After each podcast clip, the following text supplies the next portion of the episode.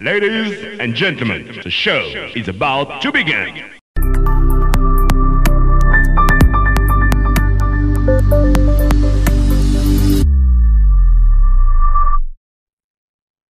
Ladies and gentlemen, this is Killing the Business Worldwide, and this is your main event of the evening. The man in charge of this episode is Vic Muscat. With me today is the one and only Mad Max and Scotty. How you guys doing today?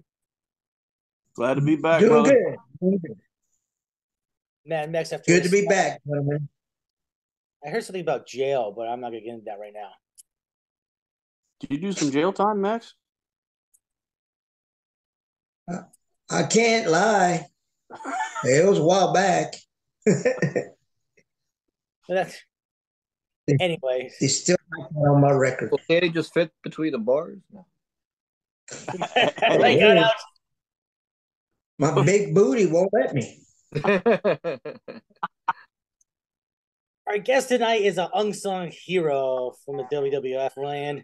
He has a high profile, he's been in high profile storylines with Dean Ambrose and back then the W W E champion A J Styles. He passed around his championship knowledge as he became manager of Carmella to win the Money in the Bank and later on the Women's Championship. He is the one and only James Ellsworth. How you doing, sir? Good. You call me an unsung hero. Uh, how do you know I can't sing? I really can't. I just, that's the word in the streets. The word in the streets of Brookline, Vermont. So if you could describe your career using one word, what word would that be and why? Sucked. No, I'm just kidding. It was uh, – No, dude, it, it was one word. If I really had to sum it up in one word, it, it was magnificent, man. Like, I, I couldn't have asked or dreamed of anything more possible than I did in W W E and continue to do on the independent scene.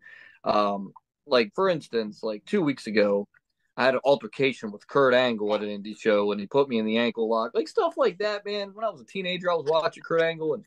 You know, it's just like it's stuff like that happening still to this day in my life's pretty cool. How did you break into the business? Was it something that you grew up watching, or do you just like stumble upon it? Well, of course, I watched it my whole life, and you know, I graduated high school um, in June of two thousand two, and I started wrestling school four days later in June of two thousand two. Um, trained by Axel Rotten, who was an E C W uh, original, um, oh, yeah. and a world a world traveler in his own right. That the um, I W I W A Mid South. Yeah, and you know he um, he was a great trainer. I know a lot of people know him, like they hear his name and they think of the hardcore stuff, but he was an outstanding trainer, knew his craft, knew wrestling very well. Was I mean, like I couldn't have had a much better mentor than him, and uh, yeah, just. Uh, trained for like a year before I had my first match, which I mean, th- this day and age, the guys train for like two or three months, and all of a sudden they have the first match, which I don't agree with. I think you gotta really, really uh, learn your craft before you have your first match. But we live in different times, so yeah, man, I just loved it my whole life. And as soon as I graduated school, high school, I just went right into it. Uh oh, Mikey, Michael wanted to say hi to you. Hey, Mikey, how are you? Which one's Mikey? You or the bear? You tell Michael out. They're twins. Hey, go see mommy. Go see mommy. Thank you. My Mister I T for the show. There you go. And I wonder why half why things aren't working around here. So tell us about tell us about your first match. No, no, I'm kidding. Actually. My uh, my first match, it's actually a great story. Um, I told it on uh, Talk is Jericho. My the first Talk is Jericho I did. Um, my first match was against a woman actually, and her uh, wrestling name back then was Alexis Lurie, and Alexis ah. Lurie eventually became Mickie, Mickie James. James. Yeah, and I was seventeen. It was at the wrestling school. We used to have uh, birthday parties at the wrestling school, and it'd be like, you know, thirty, forty kids would show up, and we'd have a birthday party, and they'd always have a match. And I was like four months in. I wasn't ready for my first match. Like I said, I didn't get on like a normal independent wrestling show until I was a year in. But this particular day, it was just her and I at the school. And they're like, oh, we need two wrestlers to have a match. And, you know, she was already on shows killing it. And they were like, hey, uh, James, like, there's nobody else here. You have to do the match. And I'm like, what the? I'm like scared to death. I'm like, I've never had a match. Like, you know, so I, they put a mask on me because back then when I was seventeen, I looked really young. I looked like I was twelve years old when I was seventeen. So they put a mask on me. And I remember she hit me with a forearm and the mask went sideways and I couldn't see. It was, it was crazy. But it's just the amazing thing about the story is my first actual match in front of people was with Mickie James. So it's pretty neat. How did you get into uh, into uh, working with the W W E? Um, you know, I did it the old-fashioned way. No, uh, we, we got to be politically correct. Uh, no, um, I. So the match I had with Braun Strowman, when when they come to town, they use what they call extra talent, which is just indie guys that are local, and right. you'll see you'll see indie guys get used as like security guards or a squash match or whatever. Right.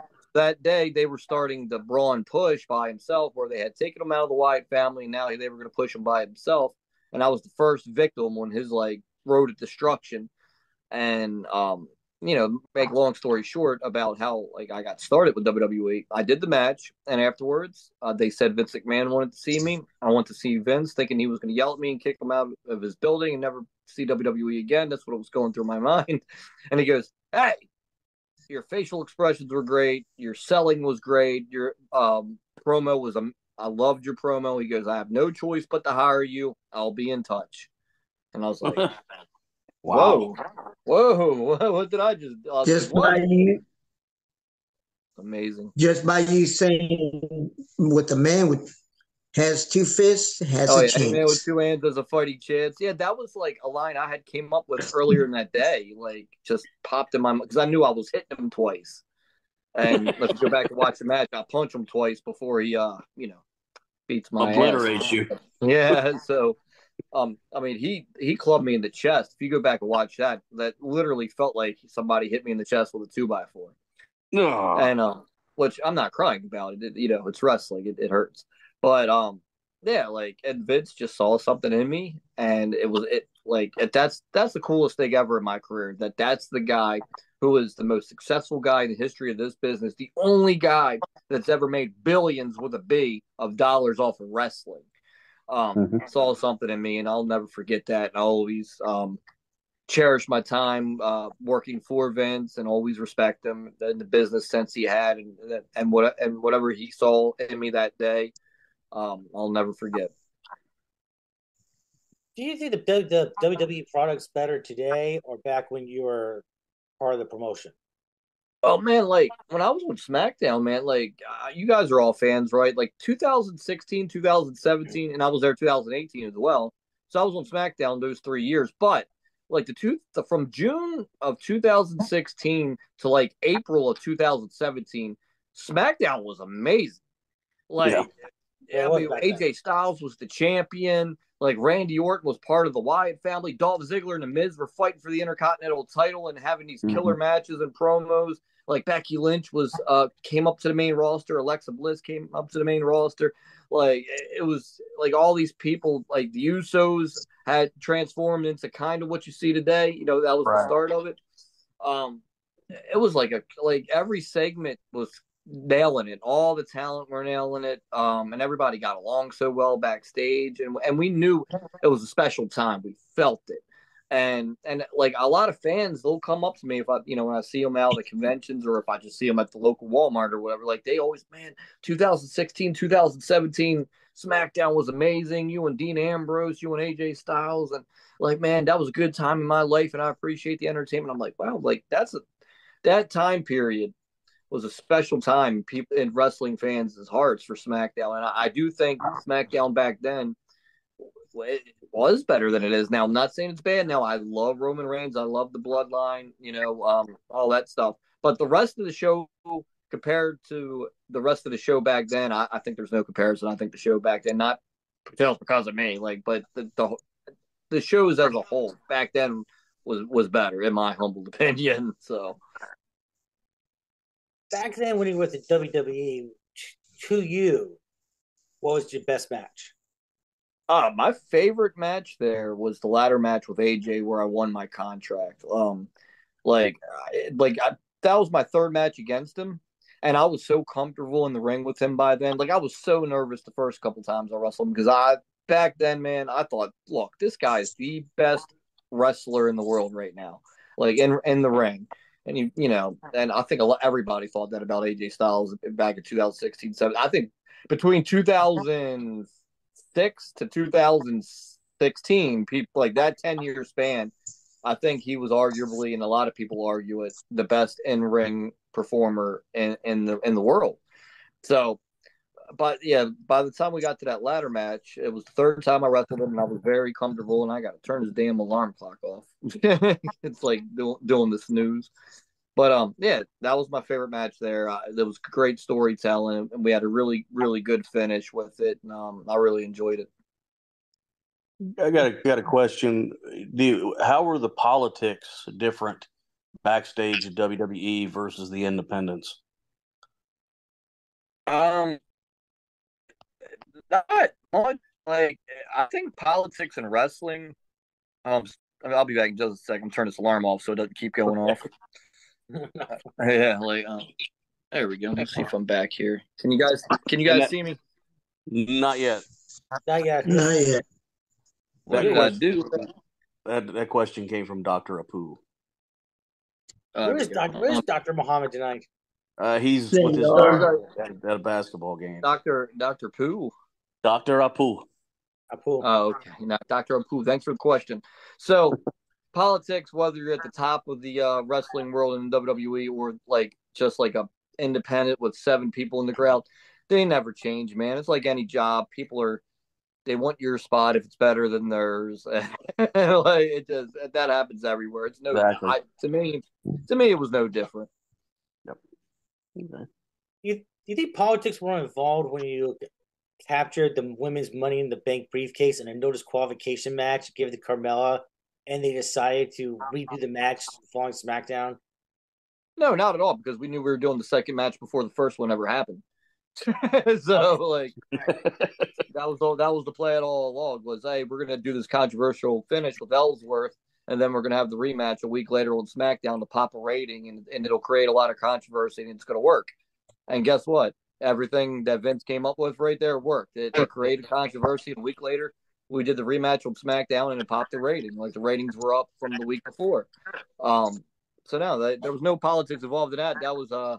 It happened just as planned. It was a uh, mission accomplished. So, which uh, when you were on SmackDown for that period of time, which agent did you have the most interaction with backstage? Like that helped you along. That, that's a great, um, great question. So when I was first there, Arn Anderson, um, I mean, obviously one of the best minds in the business. Loved him being my agent. Got along with him great. Just looked forward to working with him every time. Uh, but when I was doing like the main event stuff, Michael Hayes, who handles a lot of main event stuff, who I, I loved, and I, I can't say his name without laughing because he's so funny. And I, I I got along with him great as well. And then once I started doing the stuff with Carmella, um, it was Fit Finlay because Fit Finlay works with the girls. Um, I, I'm sure he still does. I'm, but um, when I was there, he, he he still was doing that. And obviously, he's he's amazing um, in ring talent. From you know, I, I remember watching him on the Nitros and all that.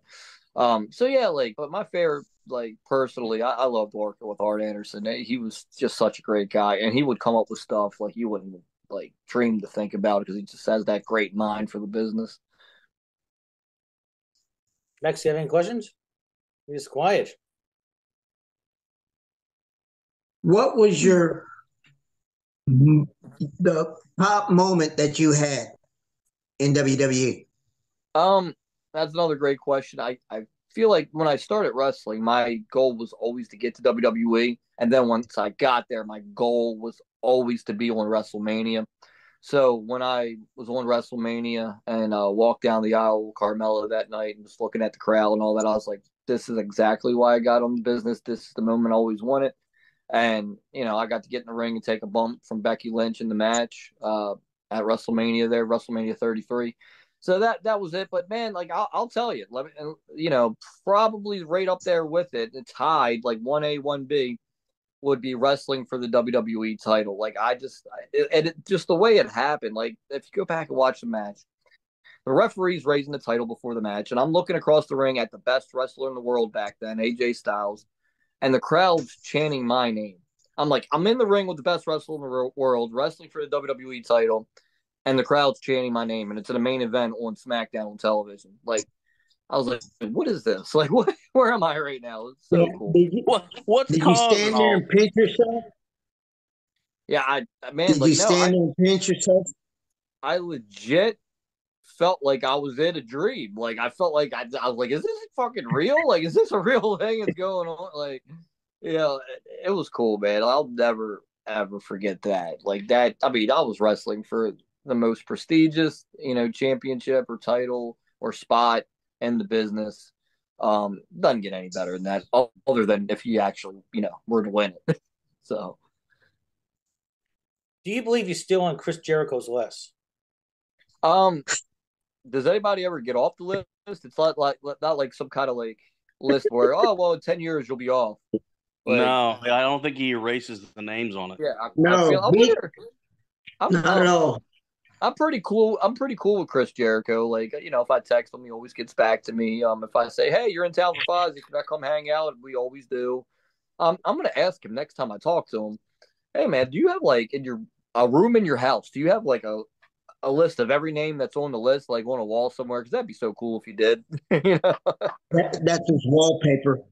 Yeah, right. just, just ask him straight up. Am I still on the list? Yeah. I'll, uh, next time I see him, I'll do a TikTok video with him and just ask, "Hey, man, am I still on the list, or did I get off somehow?" There you go. In your opinion of professional wrestling, does the championship make the man a woman, or do they make the belt?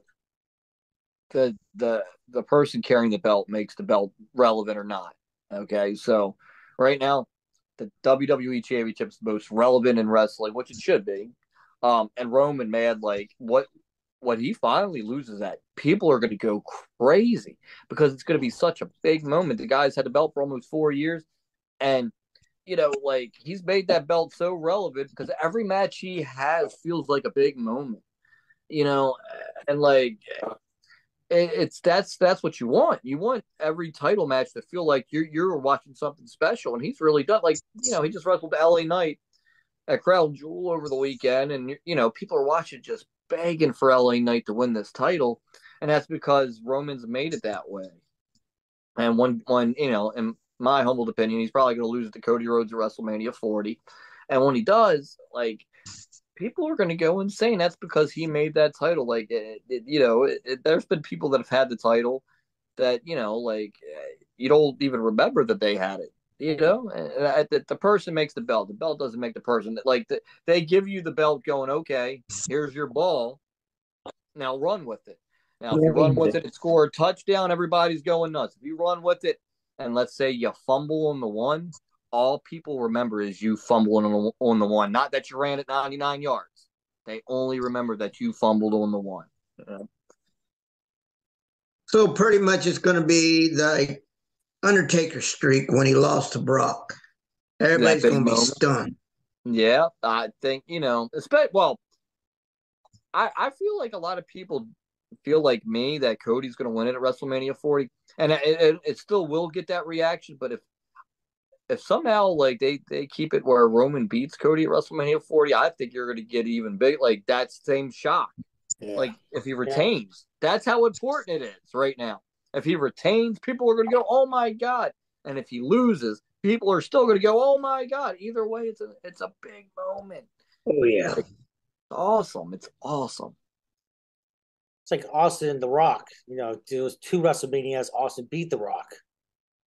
Mm-hmm. And then the third one, uh, The Rock finally, uh, finally beat him. You know, yeah, the, yeah. Uh, trilogy, the trilogy, which trilogies are always great. Like, um, you know, like when when Cody's wrestling, and I'm sure that's where they're going. And uh, when he's wrestling Roman at WrestleMania, I'm going to be torn. Like, all right, I want Cody to finish the story, but does he have to finish now, or can we wait one more year? You know, like it's interesting, but that's that's the good thing about wrestling is, and that's why we all like. Talking about it and all like watching it because we want to see what happens next, even if it's not if something happens where we don't agree with it or it's not what we personally want to happen. We still want to see what happens next. You know, what uh, what help prepare you for the big stage?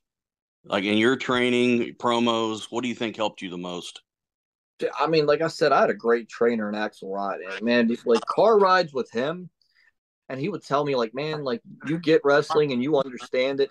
And he goes, you know, like, obviously you you don't have the, you, you're not the biggest guy. You don't have a great physique. Um, you know, so you're going to have to rely on the, the things that Vince saw. You're going to have to rely on being a good promo. You're going to have to rely on selling. You're going to have to rely on facial expressions, because he said this is where it matters the most. This is where you tell your story. He would always do that, what I'm doing right now. And he just embedded that in my head.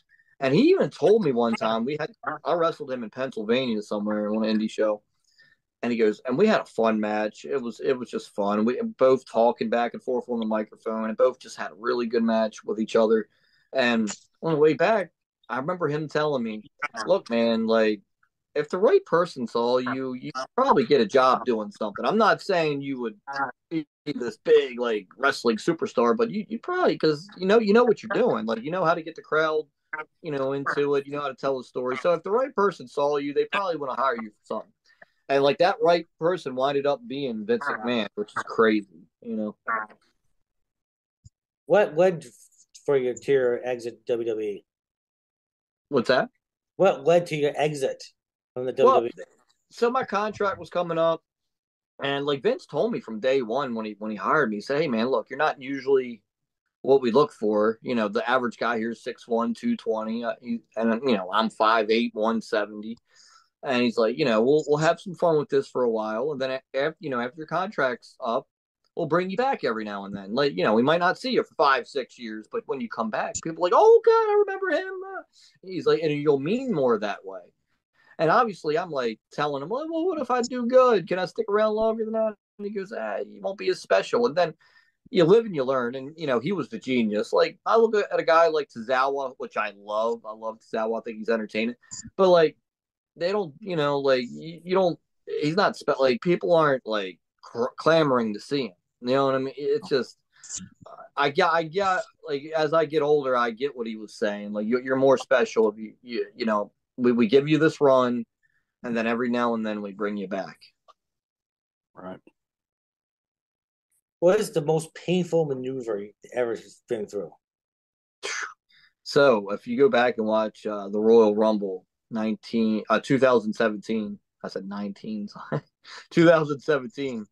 Um, Braun threw me over the top rope. Like, he basically chokeslammed me from the ring to the floor, and which wasn't supposed to go down that way. He's supposed to throw me over the ropes, like where my feet.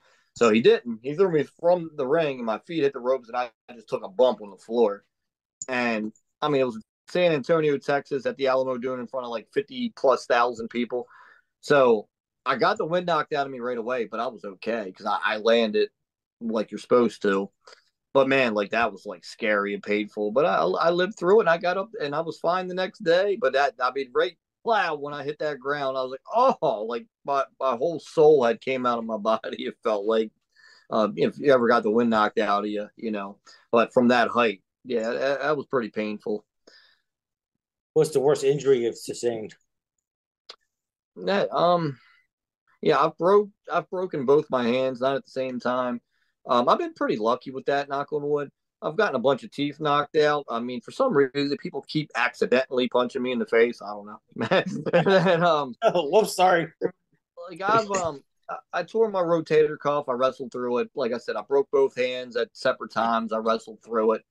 Um, I've wrestled through every injury injury I've ever had.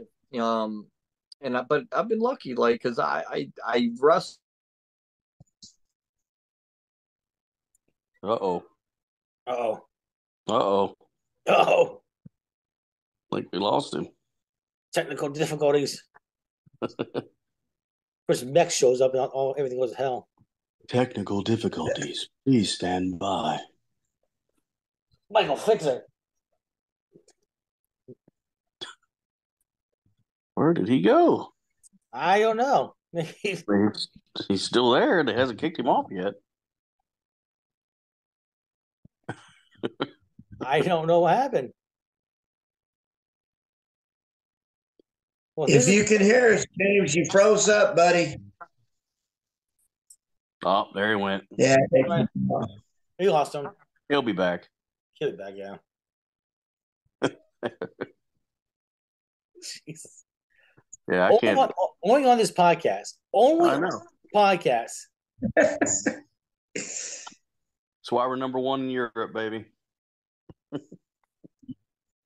And several other places. South Korea still loves us. That's, that's Do they? Okay, good. We're yeah, we're still in the top four, you said? Number four, awesome, I saw. What are we in the United States? I think one sixty.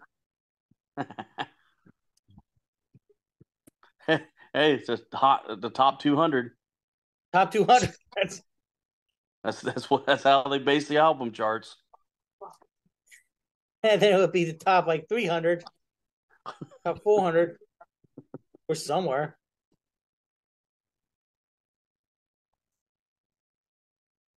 We should be back any moment now. Hopefully. Well, maybe his maybe his uh his internet went completely out. That would suck. Yeah.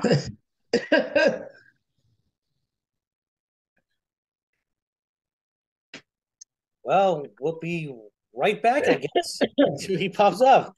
Let's join the business worldwide. Hey, everyone. Vic Muscat here from Killing the Business Worldwide. This episode is sponsored by Capco Championship Belts. Would you like a championship belt for yourself or as a present for that sports fan? That's where Capco comes into play. They are a small championship title belt maker company that specializes in recreations of some of your favorite pro wrestling championships, as well as customizations pieces for those who want their own personal championship belts. As a tape, as the taping of this episode, we're offering a pre pre Black Friday discount for you for free shipping within the first forty-eight hours of this episode's upload date, with the code CAPGO. That's in all capital letters, C A P G O. Afterwards, for the following five days, we get to offer you a twenty percent discount on the shipping costs. The first deal lasts forty-eight hours, so pick up on it now. Order your championship at capco international dot com or facebook dot com and search for CAPGO. Thanks again, Capco, for sponsoring this episode. All right, we're back. Mister Ellsworth came back. Welcome back. I'm trying my best to stay here. We'll see. Where are you guys at? I'm in southern Vermont. Vermont. That, that's they, they still consider that a state? Yeah, just a small state. How about the other two guys? Where are you guys from? Georgia. Okay, Georgia. Kentucky. Man, you guys are all over the place. Oh, yeah. Worldwide, baby. I'm wow. here in Baltimore, Maryland. So, hey, Ravens are looking good. Woo. I, I hope they keep it up, man. I do. I think so, Mister Ellsworth, I think the whole I think the whole division is going to make the playoffs. How long did you do independence until you got sent up? fourteen years. Yeah, two thousand two to two thousand sixteen. My math is correct. Yeah, it's fourteen years. I just never stopped, man. Never gave up.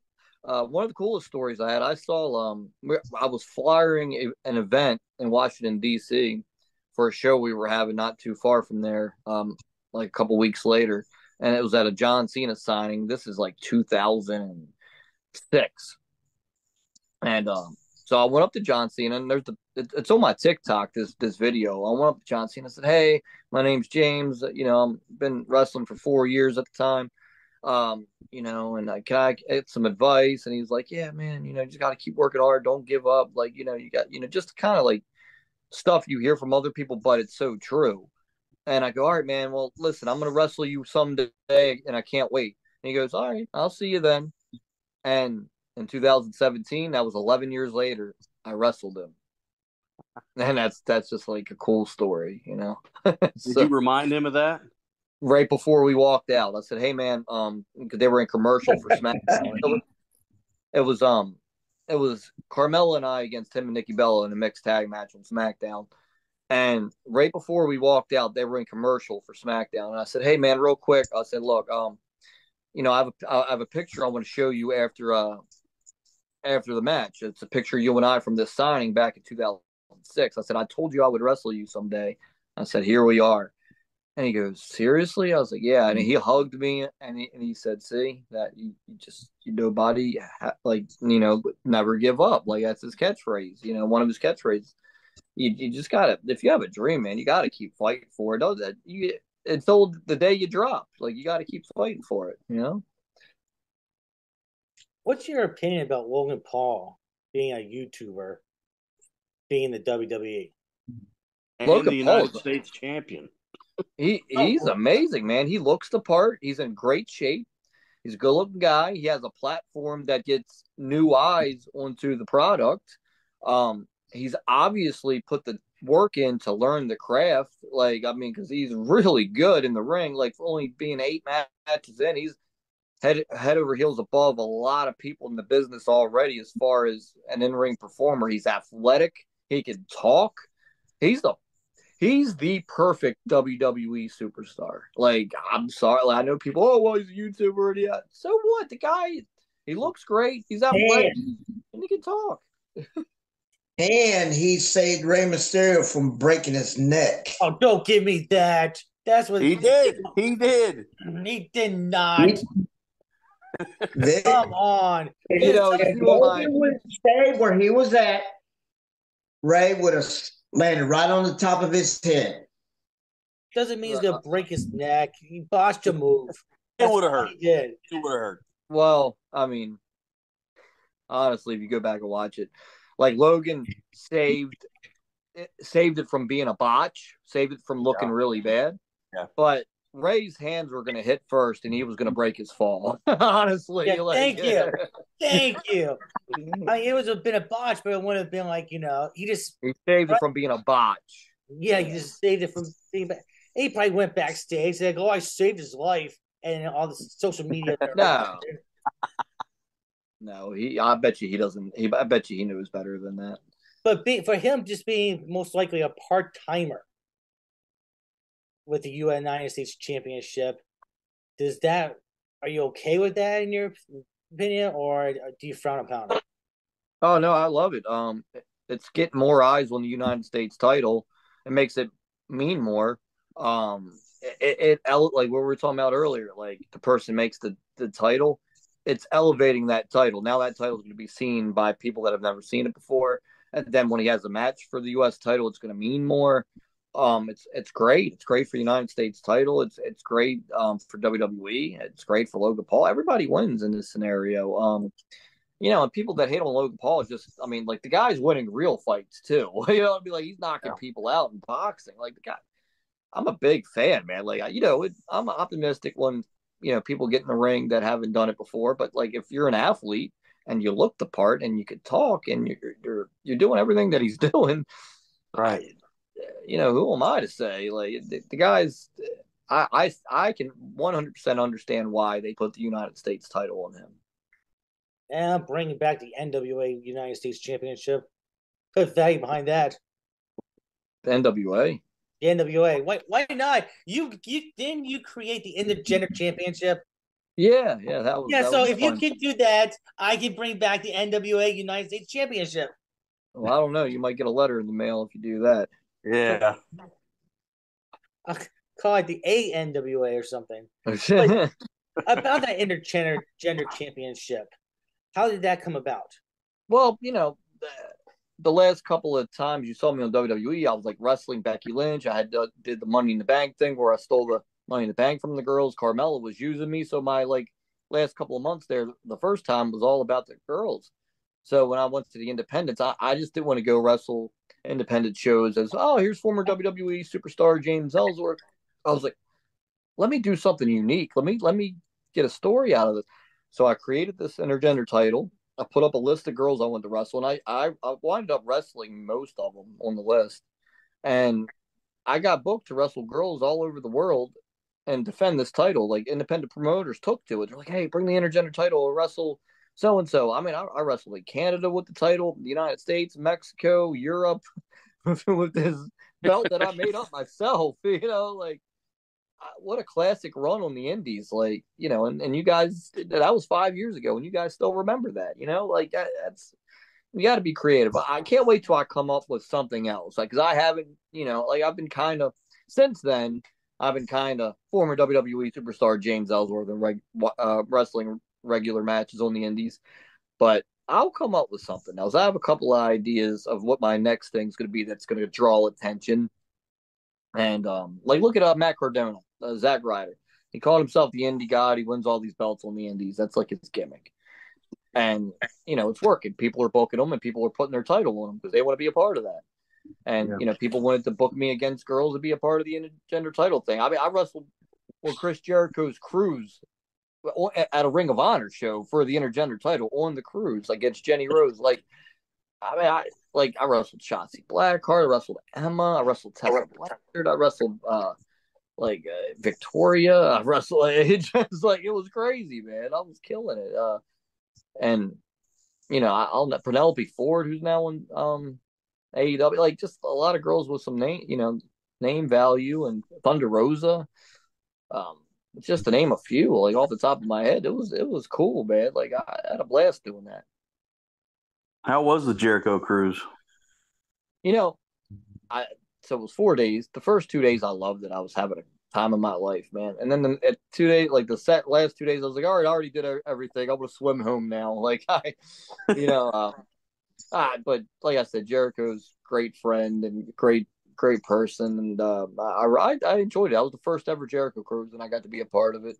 And um, you know, I don't know if I'll ever do any more ever again. We'll see. But if he calls me and asks me, I definitely probably would, because I would do anything for the guy, as he has done for me.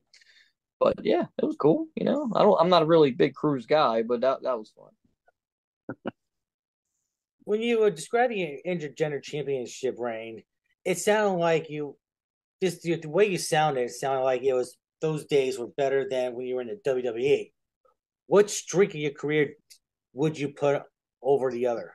Oh, man. Well, like the W W E runs the, the best. Like, you know, I like how guys say, oh, man, I, I'm much happier after I left. No, no, no, no, no. You're making way more money at W W E. You're, you're got way more eyes on you. You're on T V every week. You're, you know, you're doing all this cool stuff. You're getting action figures made of. Like, that was a dream come true, man. Like, my favorite run in my wrestling career was with uh, Dean Ambrose and A J Styles. That whole storyline, mm. that was awesome. Like I, we had so much fun doing that.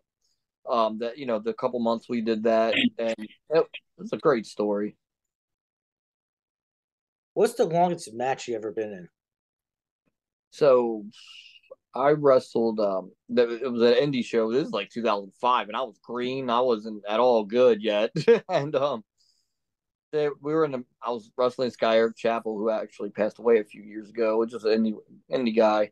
Um, and we had the, like a lot of wrestlers, it was on an Air Force base, and a lot of wrestlers got stuck at the gate. Like, you know, the security was checking their car and all this. And they're like, hey, you guys have to uh, keep wrestling. Like the referees tell us, you guys have to keep going because we're waiting for the other wrestlers to get in.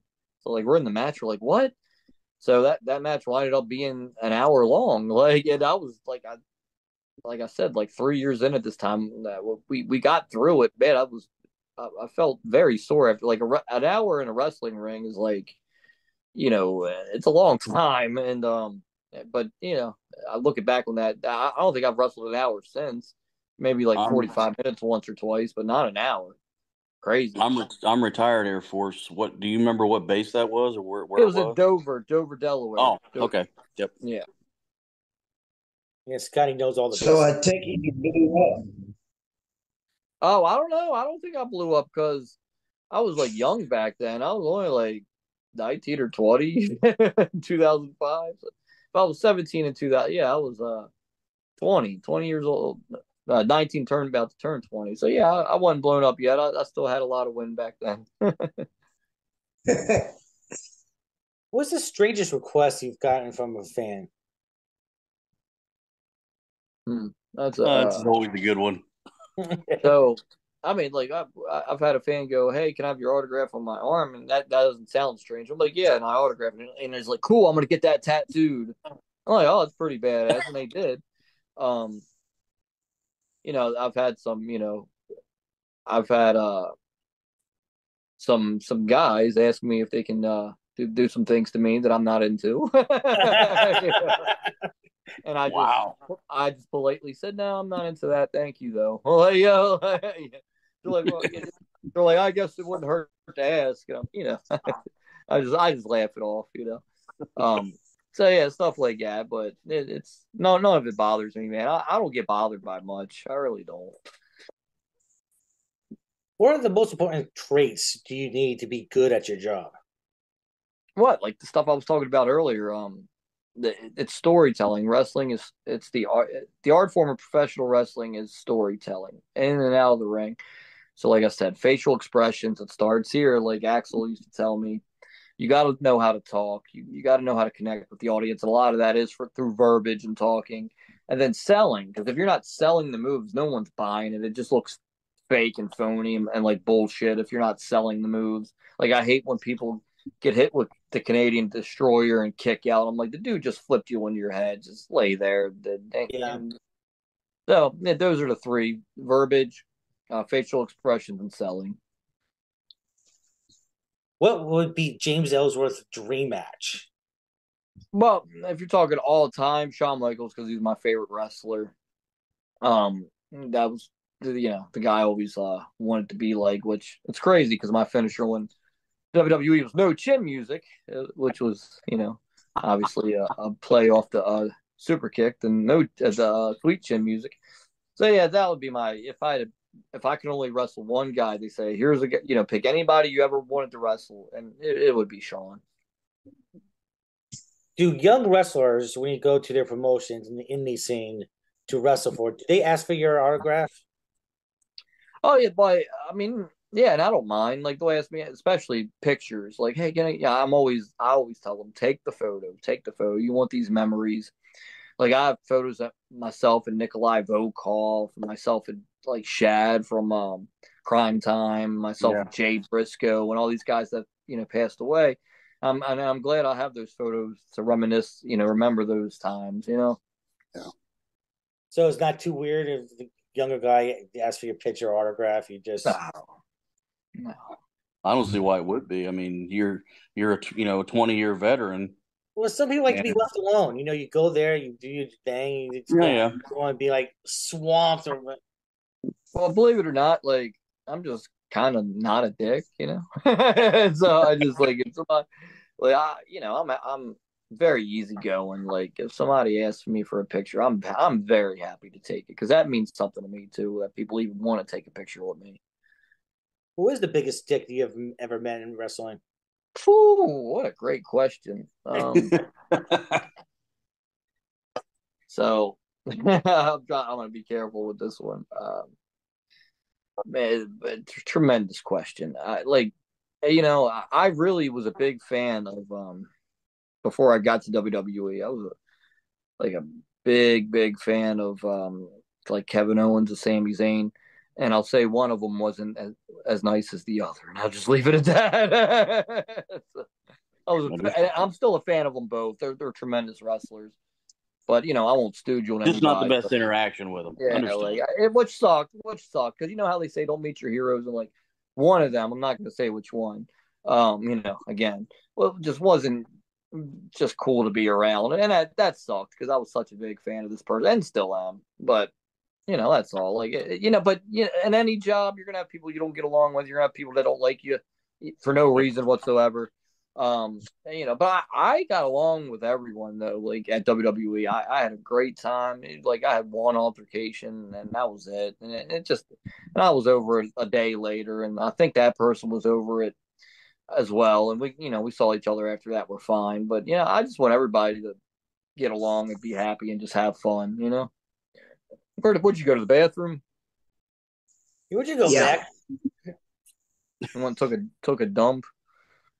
I got a small bladder. You uh, you passing the kidney? My bladder is smaller than this. Little guy, little bladder. That's why. That's why you're drinking so much. You done broke the seal. Oof! Passing a kidney stone. So can you just give us a little like hint? Which one's the dick?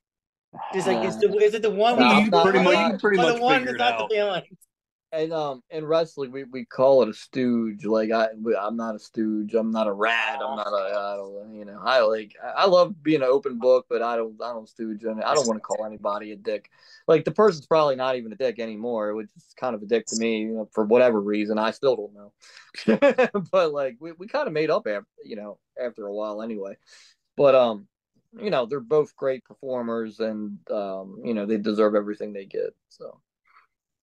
Other than don't be a stooge, what's the best advice you ever got been given?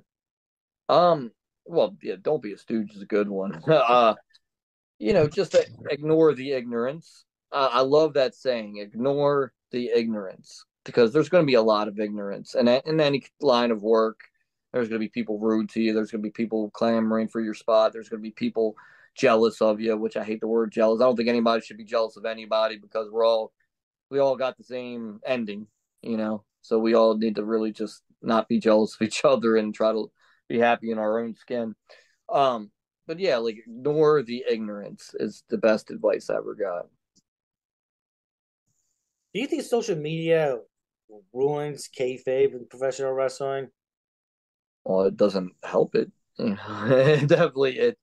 Social media is it, it's a double-edged sword. It, it's great and it's terrible at the same time. It's full of, you know, promotion, and a lot of guys get to get their name out there easier. And, you know, like, like people can be an open book to you like you and I are now. And then there's people that, you know, just tell lies about people or spread rumors or, you know, just badmouth people, and all, all the negativity comes with that as well. So it's a double-headed sword, for sure. Double-bladed sword, as I should say. Most of the negativity comes from X or Twitter or whatever you want to call it these days. Yeah, yeah, Twitter's, you know, probably the worst. And, you know, you, like, again, ignore the ignorance.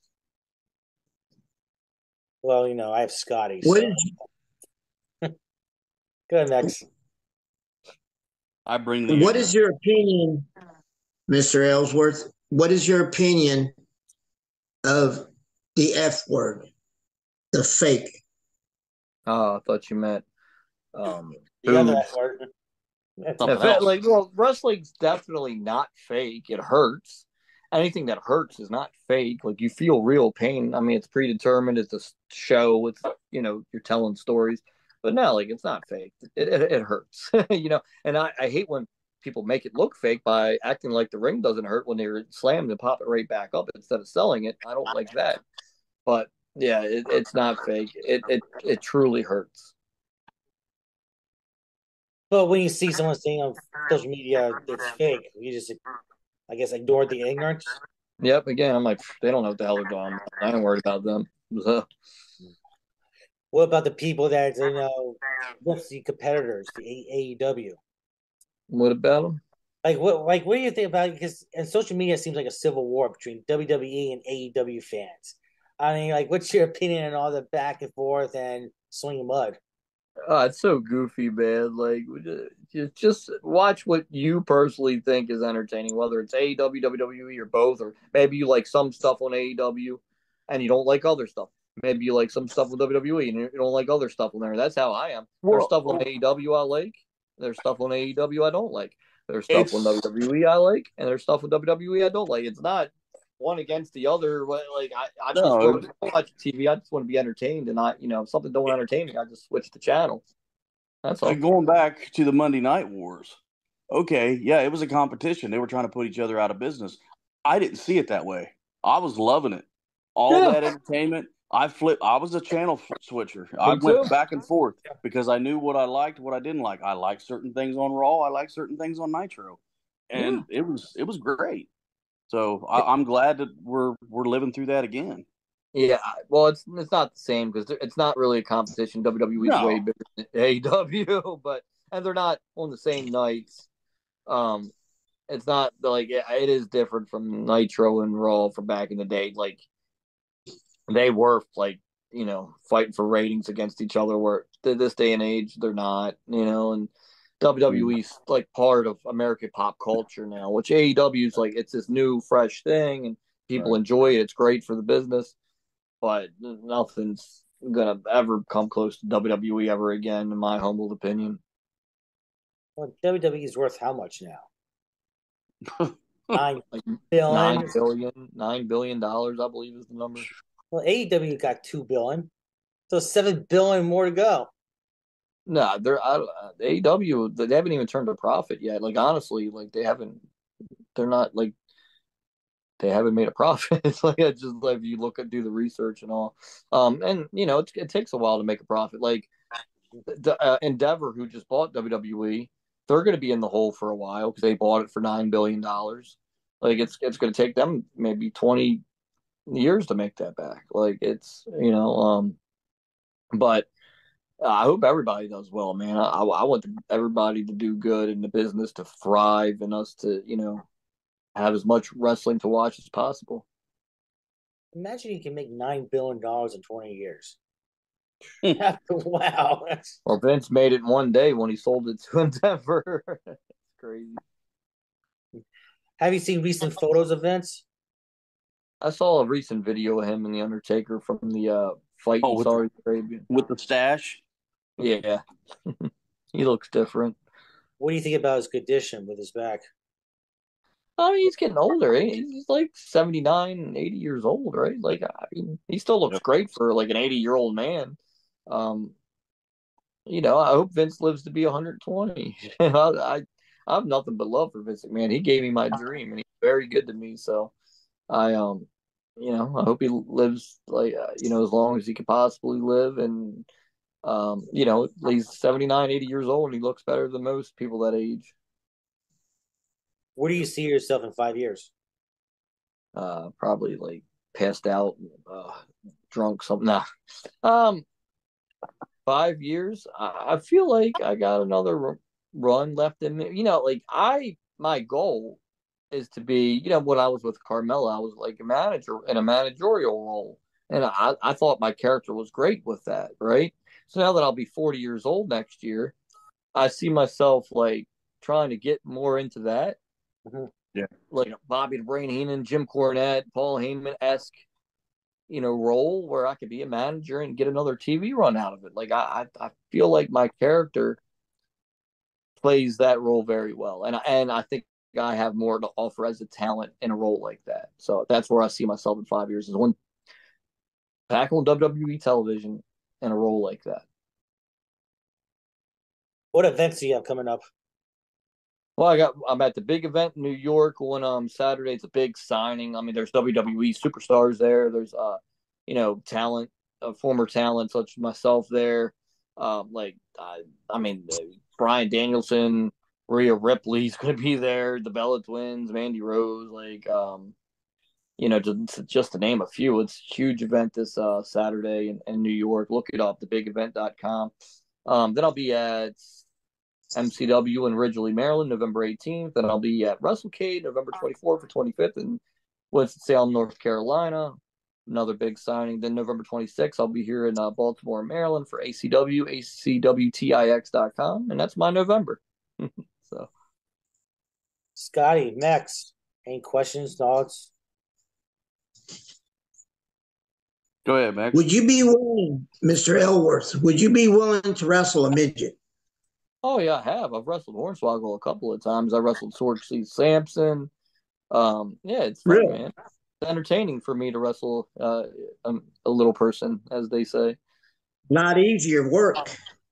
Uh, oh, it's fun. Like, uh, the Hornswoggle with German suplex beat, he would just come right behind me and do it. uh, a lot of fun. Book it, Max. Make it happen. Hell yeah. Oh, I can, and I shall.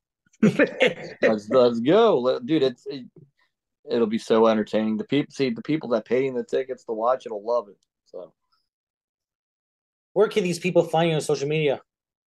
I'm at Instagram at James Ellsworth Wrestling. I'm at Twitter at Real Ellsworth or X, whatever the hell they call it now. TikTok James Ellsworth W W E, which is funny. Some people go, why is W W E still in your name? I'm like, where where do you know me from?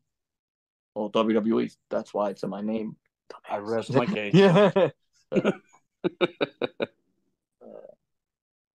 and that's, yeah. I, I'm trying to get more into the TikTok. It's, I don't know. I, it, it confuses me at times. Yeah, I'm, I try with TikTok, but it's, I'm too old.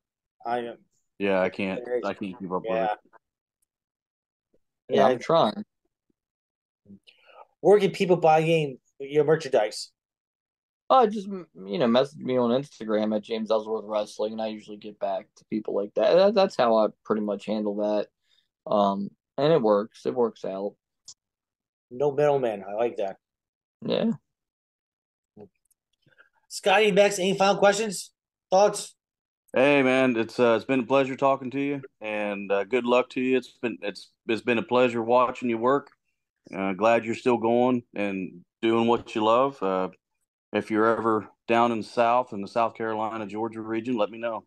Yeah, I'll be well. Uh, what's the sale, North Carolina? Like I said, at WrestleCade. So come yep. come hang out. And not pleasure that, talking to you. Is well. that in Charlotte? It's Winston-Salem, North Carolina. Winston-Salem. Okay, so you're farther north. Okay. Yeah. Next. Do you have your Kentucky license? I probably do. If not, I'll get it. Like, I got my blood work and all, you know, all that stuff. He's already setting us up. I'm going to say, man, after you're fifty, you have to go through a thorough physical yeah, well, every not, single year. I'll be forty next year, but um, I I've been I've wrestled in Kentucky. I've wrestled in Kentucky for W W E, and I think I did an indie there. Either way, like I'll get I know how to get the licenses and all that because you know I, I get them all over the country. So just let me know, man. Uh, message me on uh, my email there, and uh, we'll get it set up. Most definitely, sir. It was a pleasure and an honor meeting you and speaking to you, sir. You too, my man. Hopefully, we'll get to have our match. Definitely. Thank you. Document it for the show, Bex. Yes, please document it. You got to document it. Oh, we shall. Do you have, a, do you have an Eagles hat on?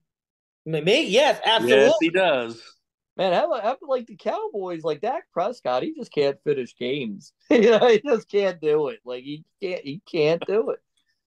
Like, well, well, the Eagles, they cost me money in the Super Bowl, so. Screw them too, but oh. yeah, you don't want to talk about that one. That was yeah, that was. We'll, no, be back. That... We'll, be, we'll be back this year. There's no other team in the N F C. The, the 49ers have already fell off. The Cowboys are the Cowboys. The Eagles will be back there. Yeah, well, if Jalen Hurts' knee gets worse, uh, I think they'll be there. So nice talking to you guys. We're all going to watch Raw now, right? I'm going to watch Raw and probably go to sleep because I'm tired. All right, thank you very much very for your time, James Ellsworth. Thank you, guys. Take care. God bless. Take care, man. Have a good one. And we'll be right back.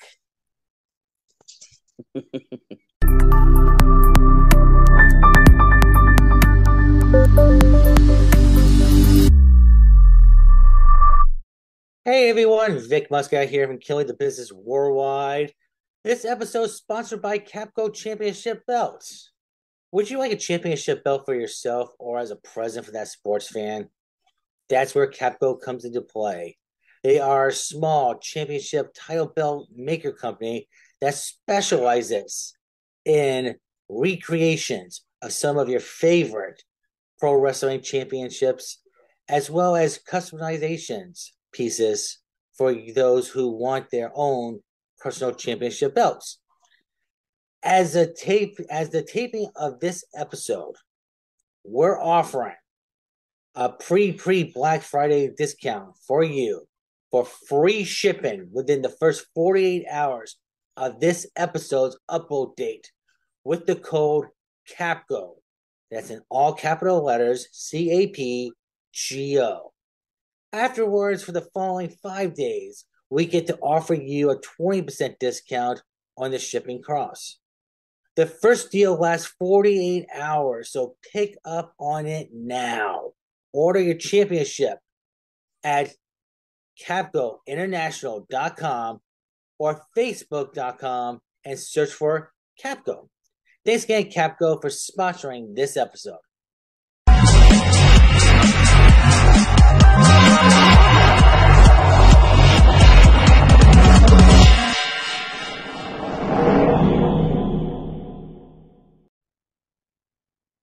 Ladies and gentlemen, we are back.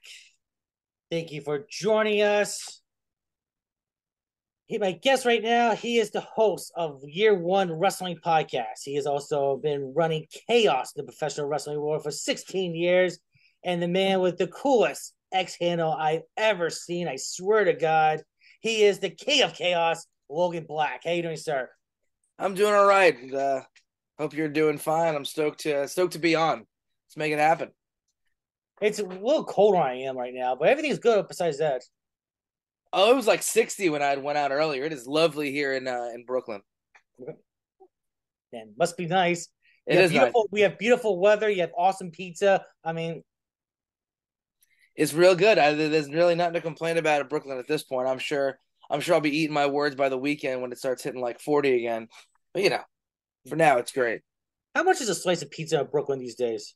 Uh, see, it depends where you go, man. It's if you go to a spot that where they know that like people are coming through and they know that like it's well known. I mean, you could pay anywhere near five bucks for a slice, but you know, it's a pretty big slice. Um, there are also the dollar pizza spots, or now one dollar fifty pizza spots. Those aren't particularly that good, but like if you want to spend a dollar and uh, or two dollars, you get two slices. You just walk down the street and eat. I mean, who's going to complain about that?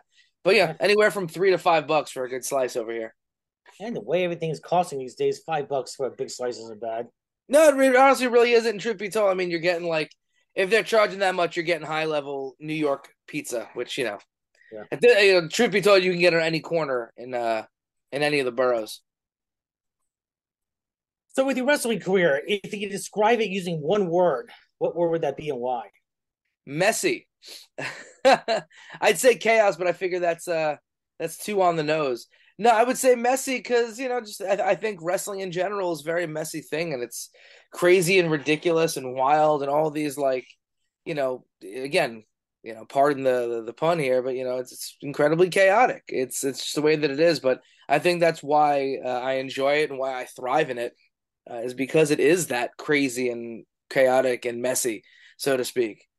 Uh, and also, you know, things in wrestling just, you know, have so many twists and turns and craziness. So, like, you know, messy, I think, works quite well. Now, when you were growing up, did you always want to be a professional wrestler, or was it something that just fell in your lap and you're like, hey, I'm good at this, and you've been killing it? Well, I mean, I was always a fan of, of wrestling. My, uh, I, I grew up, so my, my grandfather remarried three times, so I had like six or seven uncles growing up, all of them wrestling fans. Um Uh, my uncle Scott and my uncle Joe both lived in like New York City, Midtown proper. And if you watch Raw from like the first two years when they were in the Manhattan Center, you could see them camera side every time, like these two goofy uh, looking guys just right there, same seats every week, camera side. So like, I, you know, I, I had really good introductions to, uh, you know, people putting wrestling into my life. And I just was a whole a fan my entire life. And then, uh, I think my senior year of high school was basically me going like, yeah, I could do this. I, I want to do this. I don't know if I can, but I want to do this. Cause I, I think every wrestling fan hits a certain point in, uh, in their fandom where they kind of need to figure out like, hey, do you want to be a, a fan the rest of your life? Do you want to show up to shows with like title belts? Do you want to go to conventions and take pictures of people? Or do you want to attempt to like find your way into this bit? Is your love for this on one side of the guardrail or the other? And um, I, I you know, played hockey growing up. I always played sports. Uh, and I was like, you know what? Let me try this. And uh, I never expected to be particularly great with it. You know, whether, regardless, you know, whatever your opinion is on my, uh, my in-ring abilities, uh, you know, I, I never thought that I was going to be, you know, what it turned out to be. But, you know, I just put the time in and, you know, put my nose to the pavement, and, you know, the rest is history. So, you know, I very much like couldn't have imagined when I started where I am right now, but, you know, being a lifelong fan, it's, you know, I'm literally still living my dream.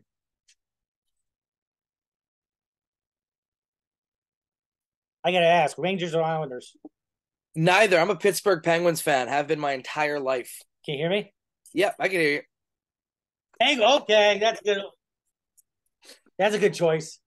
Yeah, listen, when I was growing up, it was Lemieux, Yager, Ron Francis, Tom Barraza. They had, they had the best front line in hockey, so I, it hasn't quite left me, even though I'm not a, a massive fan of uh, of Sid the Kid, you know what I mean? he's still, you know, an all-time great. Can't deny it. Everyone seems to forget about Mario Lemieux. I don't know why. The guy was, you know, legitimately was my my inspiration as as a young kid. It was, you know, a cancer survivor who, uh, you know, left to get cancer treatment, uh, like serious life-threatening cancer, and then came back and like continued to crush it, and you know, still retired while being at the top of the game. So, what are some of the uh, the matches that you remember as a kid that you became fans of? um, man, so oh, you have to excuse me. I'm sorry.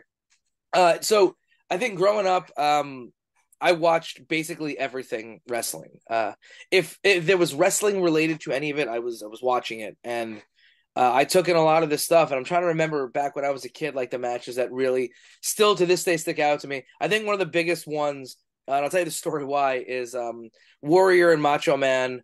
Um, I believe, you know, whatever WrestleMania it was from.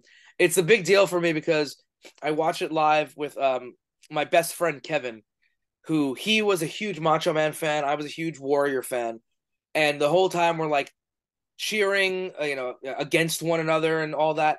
And again, because I'll, I'll never forget it, because Macho Man lost, and Kevin just broke down crying because I was just abusing the hell out of him about it. And I had to console, "Oh, don't worry, man, man. He'll win next time. Don't worry." And just, I'll never forget that. It's hilarious. I still, I still like tease him about it to this day. Uh, and yeah, it's a conversation piece. Uh, another match that stands out to me, uh, like from being like an actual kid watching wrestling. Uh, again, I had those uncles who were huge wrestling fans. They would tape E C W for me because I couldn't stay up till, uh, you know, two in the morning to catch it on the M S G network.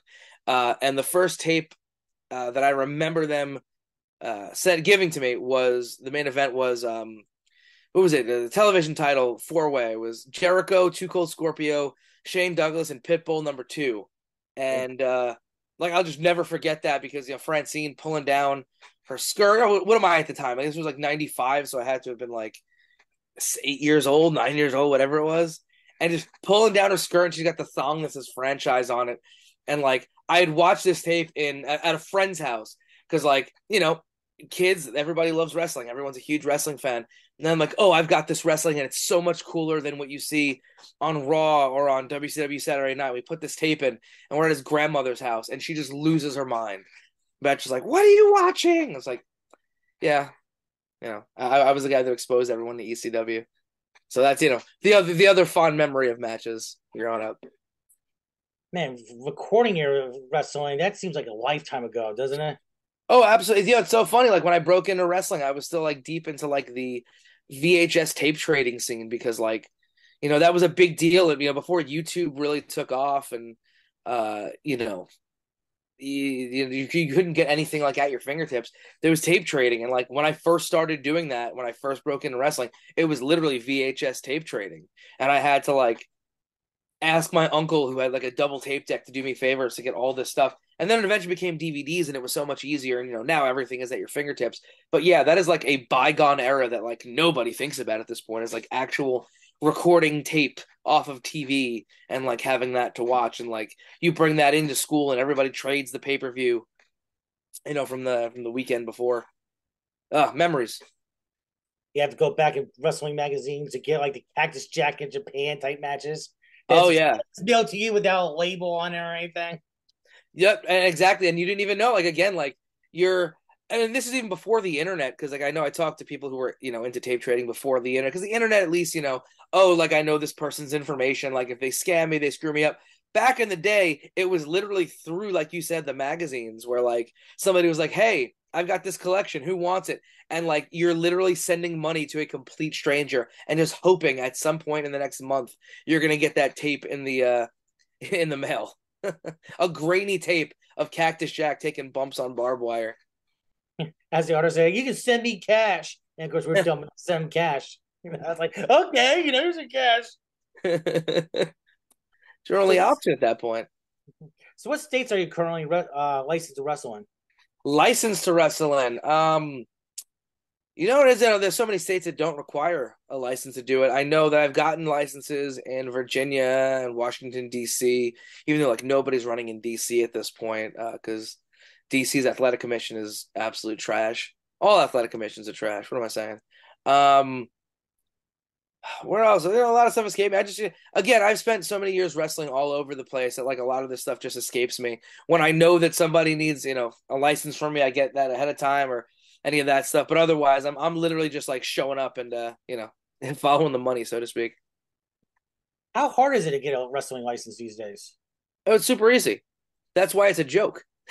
Okay. Right. Well, that's, listen, now you're getting the true chaos of, of, of talking to me in that, like, you know, how much I absolutely hate, like, any governing body over professional wrestling because it's a joke. Like, uh, you know, what did I need for my D C license? I needed to send in some of my information. I needed a blood test, which, you know, blood test is fair. You could respect that. But, like, you know, anybody can get a blood test. Anybody can go to a, a spot and, you know, get one of those. Anybody can send in their information. How many different states have licenses where all you need to do is just fill out some paperwork?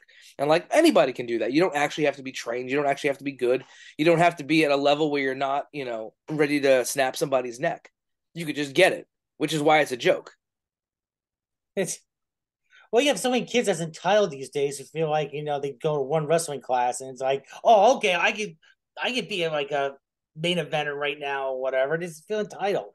Well, I mean, truth be told, this is this is going back before now. This is like going way back. Like there was never, like I'm trying to think. Like I, I remember Johnny Rods. I, I was trained by Johnny Rods, or barely trained by Johnny Rods.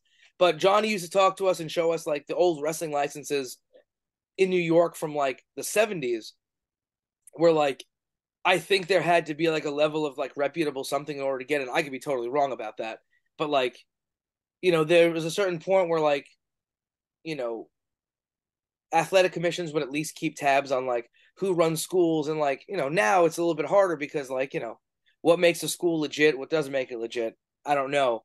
Uh, but there's so little that it requires to make it in that like, again, like you said, somebody could have one training class or even no training classes. They could sit there and go, eh, I could do this. And they could just get, you know, a wrestling license. I could set my daughter up for a wrestling license and no one's got anything to say about it. I guarantee I can get her one.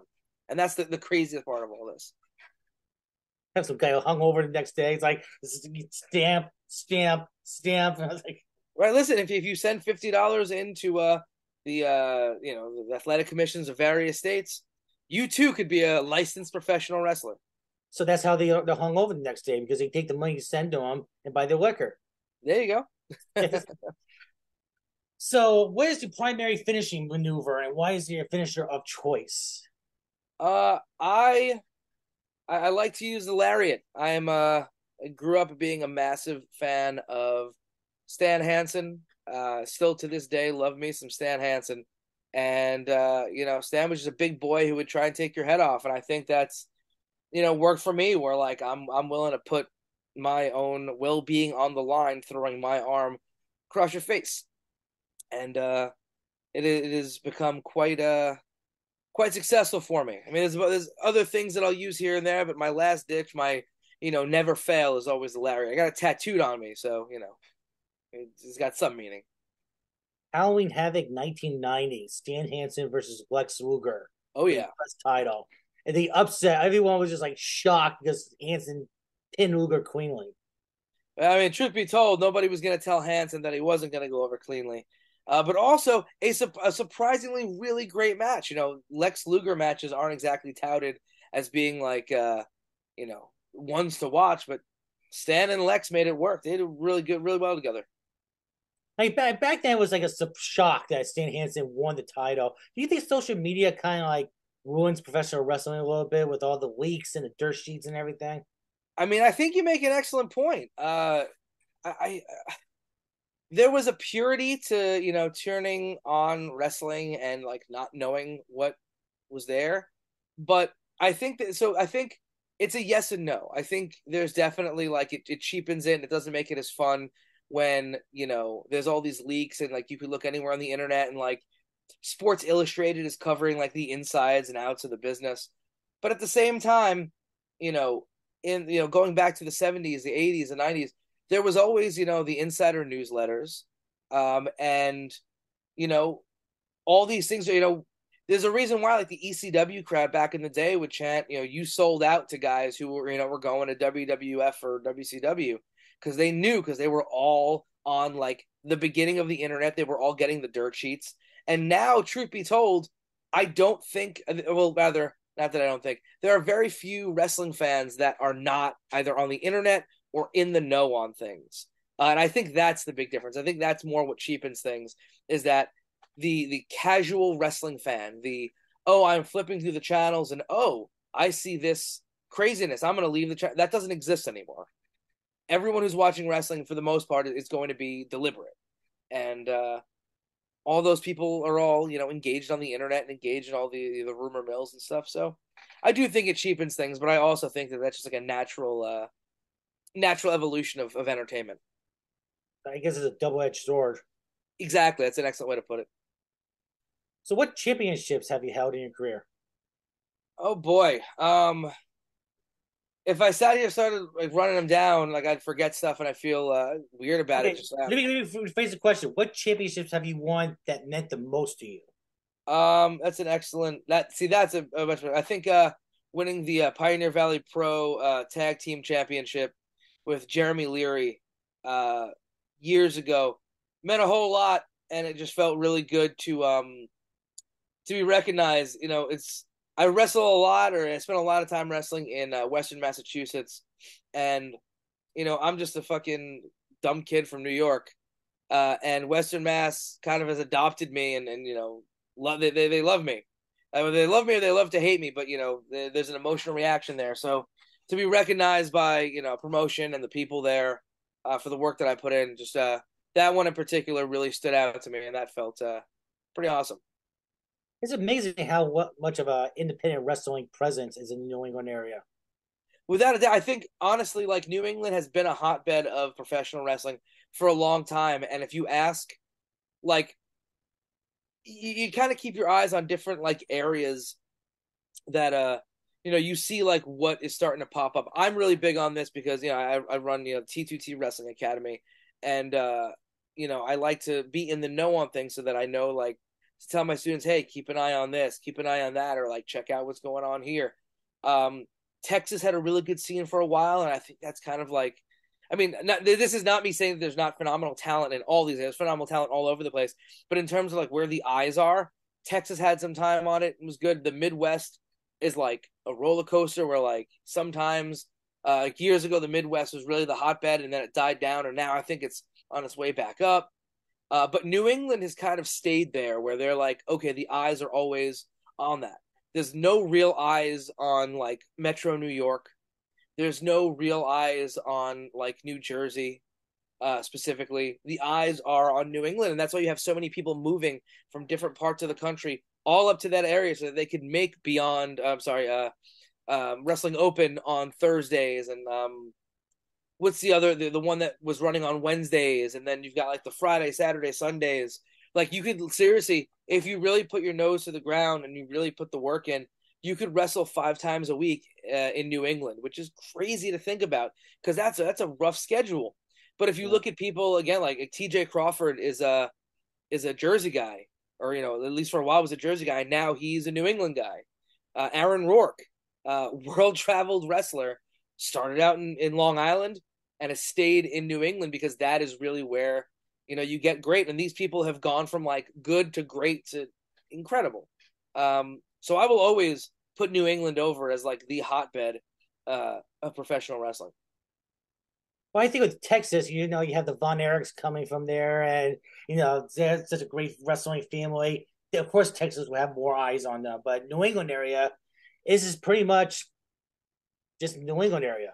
Well, I mean, like, the great thing about New England, too, um, is that well, I want to say first, like Texas, like I'm talking even more recent with Texas, where you had like Dante Leon and um, uh, Ninja Mac, like who were like, those are Texas guys. And like now they're world traveled athletes who are tearing it up because, you know, uh, Texas also has the ability to get all this talent uh, from Mexico in. So you would have all this lucha influence.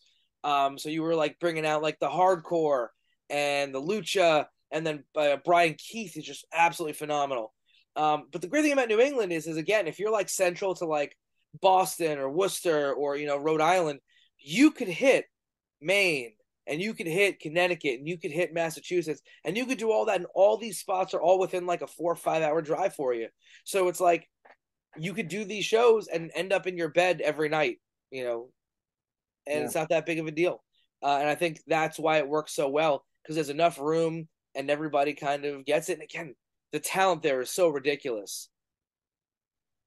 Got to ask real fast. Yankees or Red Sox?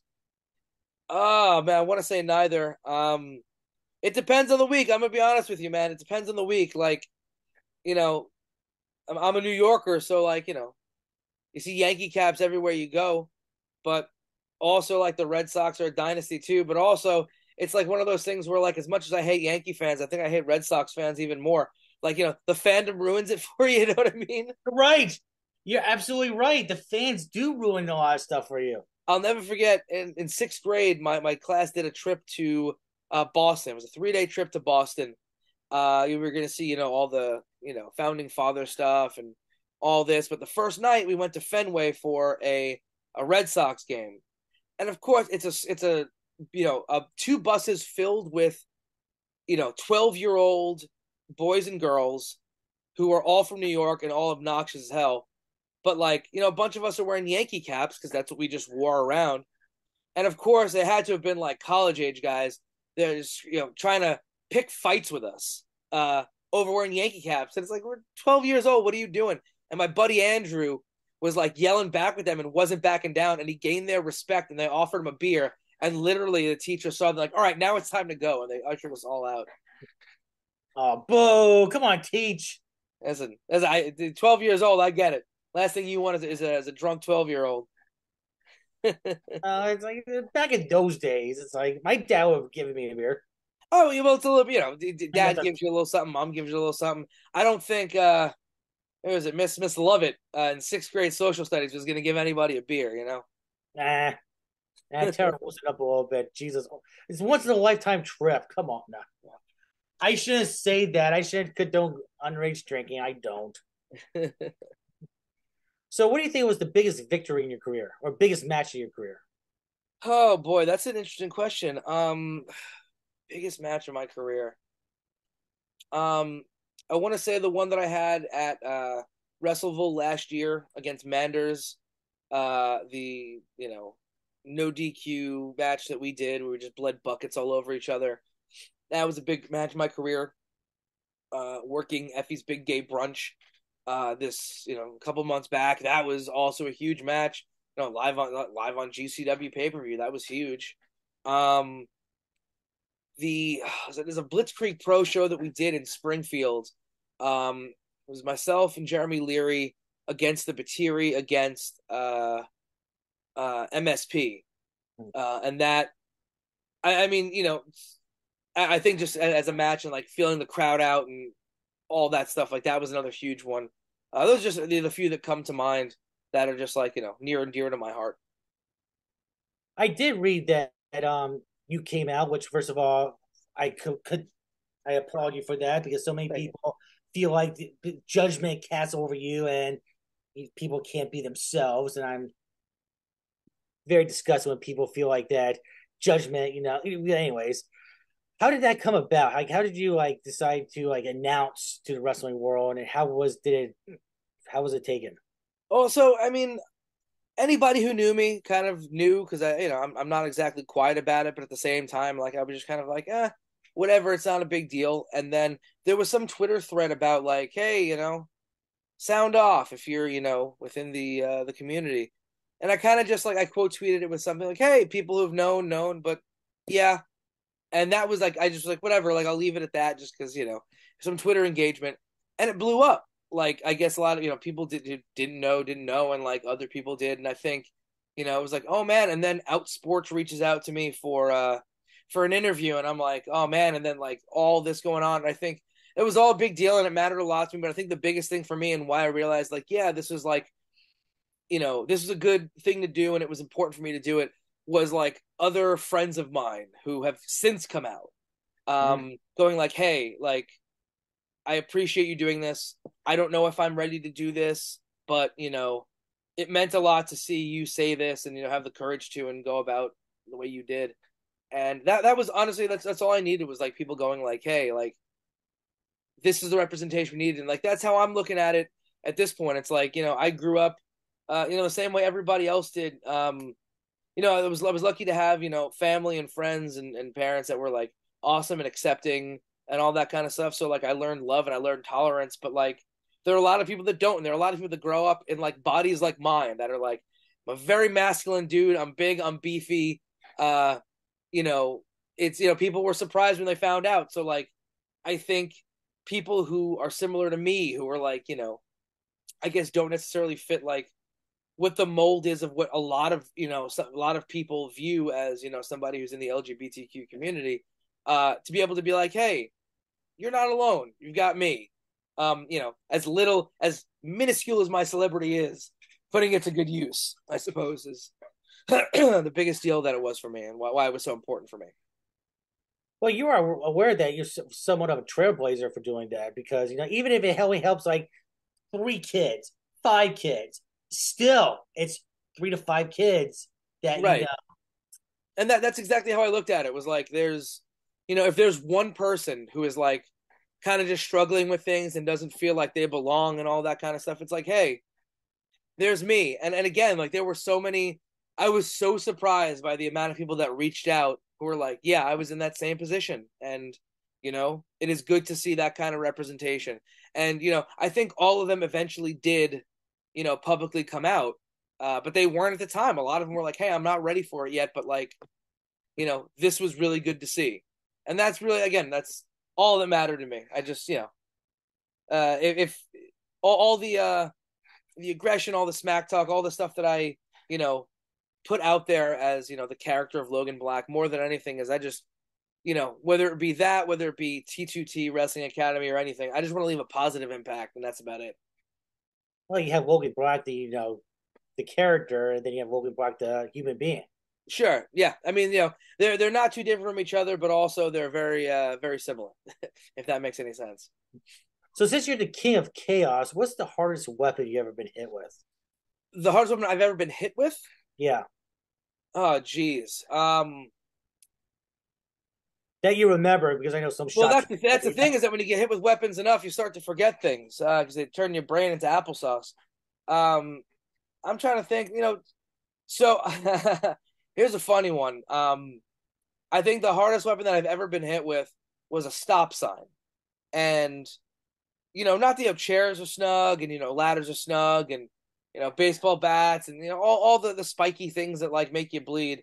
But um, the, the the biggest thud that kind of had me actually seeing, like, Tweety Birds was um was a stop sign. I was in a match with Ken Anderson, and the finish of the match supposed to have uh, my buddy used to wrestle for uh for Blitzkrieg, Juba. Uh, he's a good, good buddy of mine, but at the end of it was supposed to have Juba come out, dressed as Santa Claus, because Jude was a big chubby fella, and it was hilarious. Uh, and he pulls out of his um, Santa sack a stop sign and brains me with it. And I turn into it, and I didn't put my hands up, because I was like, eh, it's the finish of the match, you know. Let's just go for it. And he hits me, and just boom, and I'm seeing Tweety Birds. And I've got the first person to come over and, like, check on me was, was Ken. And he comes over and, like, he's getting in my face, you know, doing, like, the smack talk. Somebody gets knocked out, and he just goes, oh, shit, dude, why didn't you put your hands up? And then Juba does the same thing. He comes over with a big stand over me, goes, idiot, put your hands up. And I go to the back, and I'm like, I'm an idiot. I should have put my hands up. Yeah, lesson learned. Yeah, right? Well, the lesson learned is to not do that again. Mm-hmm. What are some of these, uh, the uh, injuries that you have sustained as a wrestler? Because I know oh. your matches aren't like necessarily, you know, like clouds and rainbows. Like, you do hardcore shit. Right. No, no. My uh the, the injuries are deep, man. I've got like no cartilage left in my knees. Uh I have had multiple concussions. I'm missing like definitely one full tooth from the back over here, and like there's a couple chipped here and there that are thankfully not noticeable because I'm incredibly vain about my looks. Uh what else? Um Various back injuries, scarred up all over the place. I tore my rotator cuff in this uh, arm. Uh, for a, it, it was it was a while ago it happened, but I was wrestling on it for like a considerable amount of time, just like trying to like hey, like, I'll just learn to work her, because then, you know, my, my schedule was picking up and I was working so much more, and I didn't want to lose out on opportunities and money and all that stuff. So the rotator cuff, and like, that's just now starting to be a situation where, like, I've taken enough rest and I've chilled out enough on it where, like, I'm able to just kind of, like, exist normally. Mm. Uh, but yeah, there's there's a, there's a lot to go with when it comes to injuries, man. With all those injuries, what motivates you to stay in the business? I fucking love this shit, man. I, I it's it's the same. Like, you're gonna ask this question to, like, everybody, and they're literally it's it's the same answer. Like, it's rest. Pro, pro wrestling is the best drug in the world, uh, the best and worst, because it is, you know, it destroys your body, but it's also like there's there's nothing like walking out of that curtain. There's nothing like like for me when I'm waiting behind the curtain and a crowd is singing along to my entrance theme. Like, that's it. Like, I I, I will do absolutely anything for these people. Um. And that's just kind of how it is. I love doing it. I love traveling. I love uh, the the artistic expression of being able to do this uh, at, you know, the level that I'm doing it, where, you know, everything, you know, I'm I'm in there with, you know, incredible, incredible wrestlers uh, week in and week out. And, you know, I, I really get to um, really get to put out all of this, you know, this character and this person out there to be able to just kind of like, this is my art. This is my violent art. Have at it, everybody. So what are the most important traits you does someone need to have to be good at your job? Um, the traits to be good at my job. Um, you gotta be, I mean, this is, I tell this to all my students, in order to be good at wrestling, at least for, you know, the early stages, I think the best trait uh, to learn, and this is as blunt as it gets, is that you have to learn to eat shit and enjoy the taste. Uh, there's a lot that goes on, especially early on, you know, hours upon hours in a car for little to no pay, um, opportunities that are like dangled in front of you and then taken away. Um, people who don't want to cooperate and are, you know, out there looking to hurt you and lie to you and, you know, mess with your head. Um, just the general day to day of just like having to work hard and, you know, not get a whole lot back for like a long time.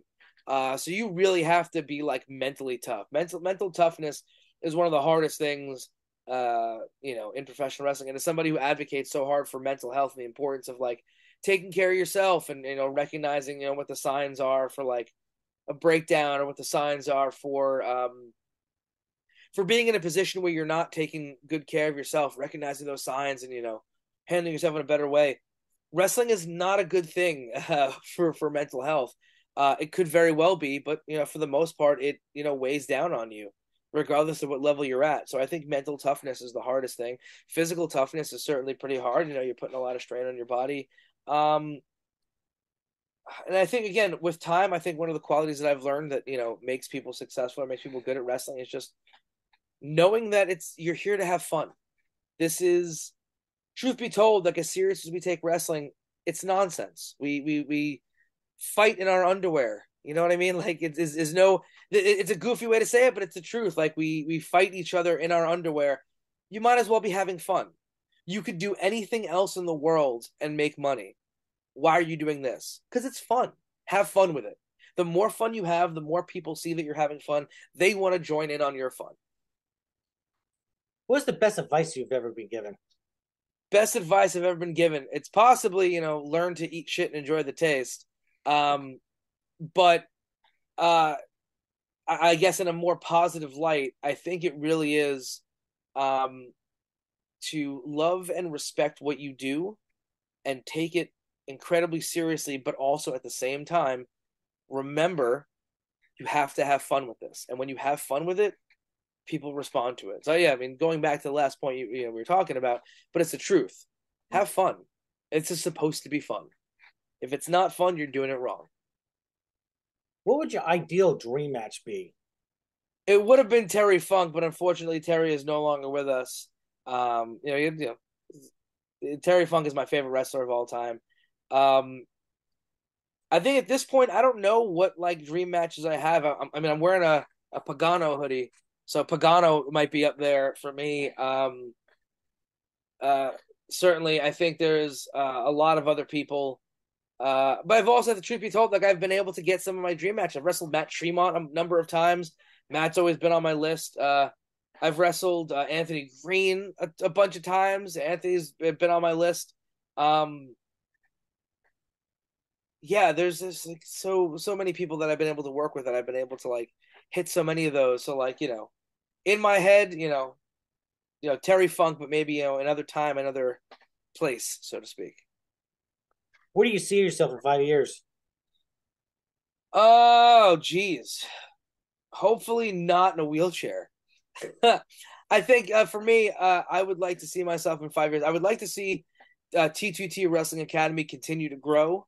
Um, I would like to see some of my students, uh, you know, just become better and find more opportunities for themselves. I'm living vicariously through my students at this point. I personally have taken such a huge step back in pro wrestling that I'm super choosy about where I work and how often I work. You know, the truth is, again, like, Logan Black, the character, and Logan Black, the person, are very similar, but they're also different. I want to be home with my daughter. I want to watch her grow. It's my favorite. She's my favorite human being in the entire universe.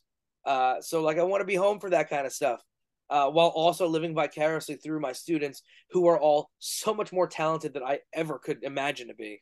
Um, so I think in five years, I just want to be sitting back, working the shows that I want to work, taking the bumps that I want to take, and watching, like, Joe Alexander or an Angelo Carter or uh, uh, Kwesi Asante, uh, Delightful Dan, the goddamn Candyman, watching all these guys reach the potential that, you know, I know that they are capable of. What events do you have coming up for yourself? What events do I have coming up? Let's see. I've got Blitzkrieg Pro. Uh, that would be next Friday. Uh, I'm not sure when this comes out. I'm looking up the date right now on my phone because, you know, Tuesday, numbers, Tuesday uh, comes out.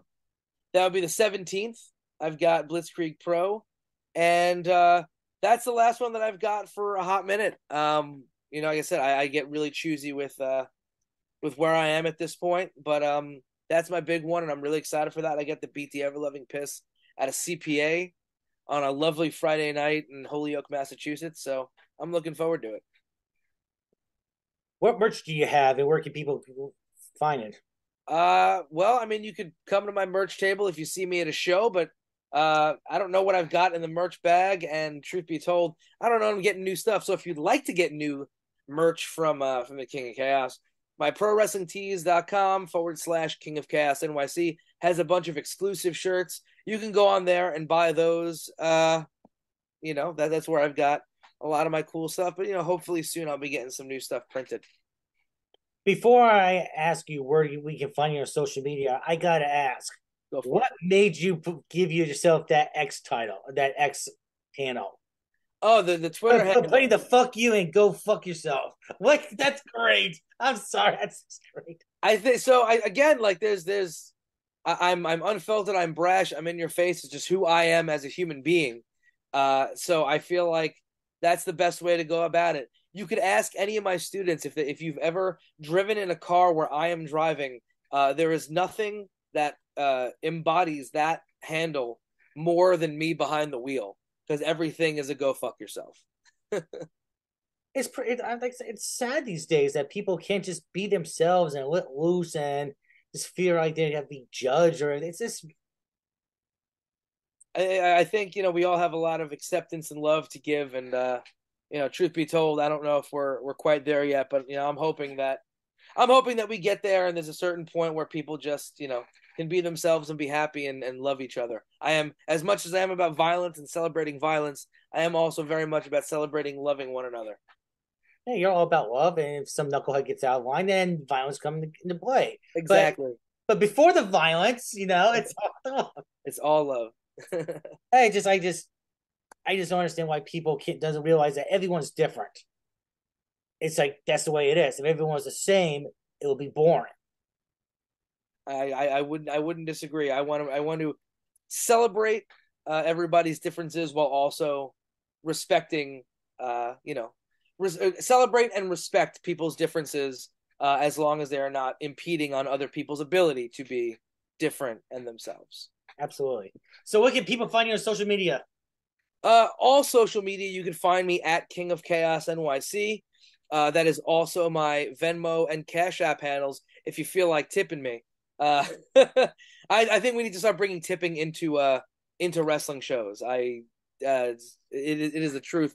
Um, and I, I'm hoping before I'm finally done to fi- finally ready to hang up the boots, I can help usher in a an era of tipping uh, at wrestling shows. Because why the hell not?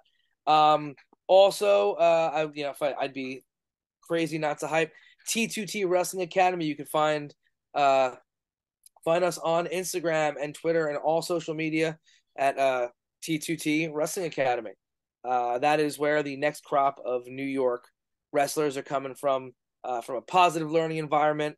Uh, myself uh, and Tracy Williams and C P A, if he survives this ass whooping that I'm giving to him at Blitzkrieg, are all really working hard to push out some of the best wrestlers uh, in the Northeast. So hopefully, you know, those guys will all be on shows that, you know, y'all are seeing soon. I, I don't understand why can't wrestlers just put their Cash App, you know, link on their page or whatever. I mean, it's nothing. I mean, the amount of money you guys make, I mean, it doesn't hurt, you know. It's just I think I think again, it's a tradition in Mexico that if you feel like the match in front of you has given more than what you paid for, you throw money in the ring. And listen, I get now. I, I I very rarely carry cash, so I will tip people uh, digitally. Also, uh, I was very much involved in the New York City burlesque scene, uh, and burlesque, it is very common to throw money at performers during the performances, after the performances, tip them before, during, and after. Wrestling and burlesque are literally the same thing, so we should be doing the same thing. Give us Thanks. money. Just throw money in the ring like like you're a stripper, you know. Just absolutely. Like- Yeah, absolutely. I mean, as long as the money's in the ring, who cares? Exactly. I'm going to complain about anything. Hogan, I appreciate your time. Thank you very much. And I'll probably see you on one of the events very soon, like Blitzkrieg or whatever. Hell yeah, man. Thank you so much for having me. All right, absolutely, man. Good luck to you. And thank you for watching Killing the Business Worldwide. We are all out.